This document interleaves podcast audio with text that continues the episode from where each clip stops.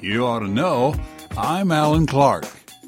With 243 years of tradition behind it, the 4th of July is one of America's most cherished holidays.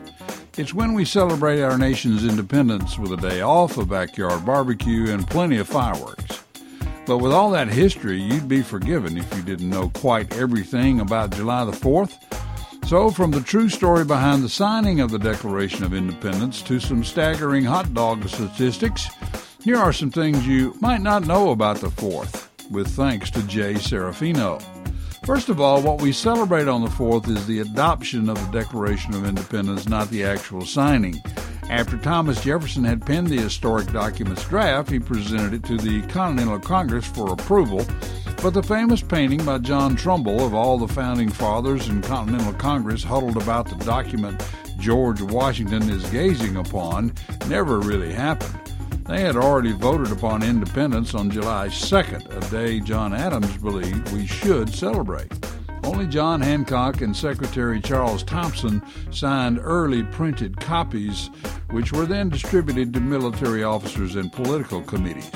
Most of the other 54 signees did not do so until August the 2nd, and John Hancock boldly signed his name again on the updated version, engrossed and enlarged for all to see. Massachusetts was the first state to actually recognize the date as a holiday on July the 3rd, 1781.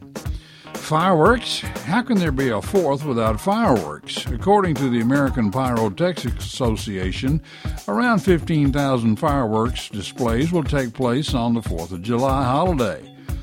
Though pricing varies, most small towns spend anywhere from 8,000 to $15,000 for fireworks with larger cities going into the millions like the Boston Pops Fireworks Spectacular at around 2.5 million. And what's the 4th of July without hot dogs? Scattered, smothered, covered with mustard, ketchup, etc. It's an American tradition also. Around 150 million will be consumed by Americans on the 4th of July.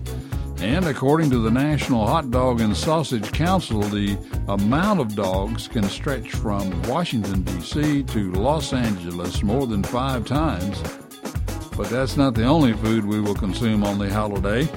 Americans will spend big on food and drugs this fourth, big to the tune of around $7.1 billion when all's said and done, and that's according to the National Retail Federation. That includes food and other cookout expenses, averaging out to about $73 per person participating in a barbecue, outdoor cookout, or picnic. And then comes the booze. The Beer Institute estimates that Americans will spend around $1 billion on beer for their fourth celebrations and more than 450 million on wine. You probably know that both Thomas Jefferson and John Adams died on July 4th in 1826, 50 years to the day after the Declaration of Independence was adopted.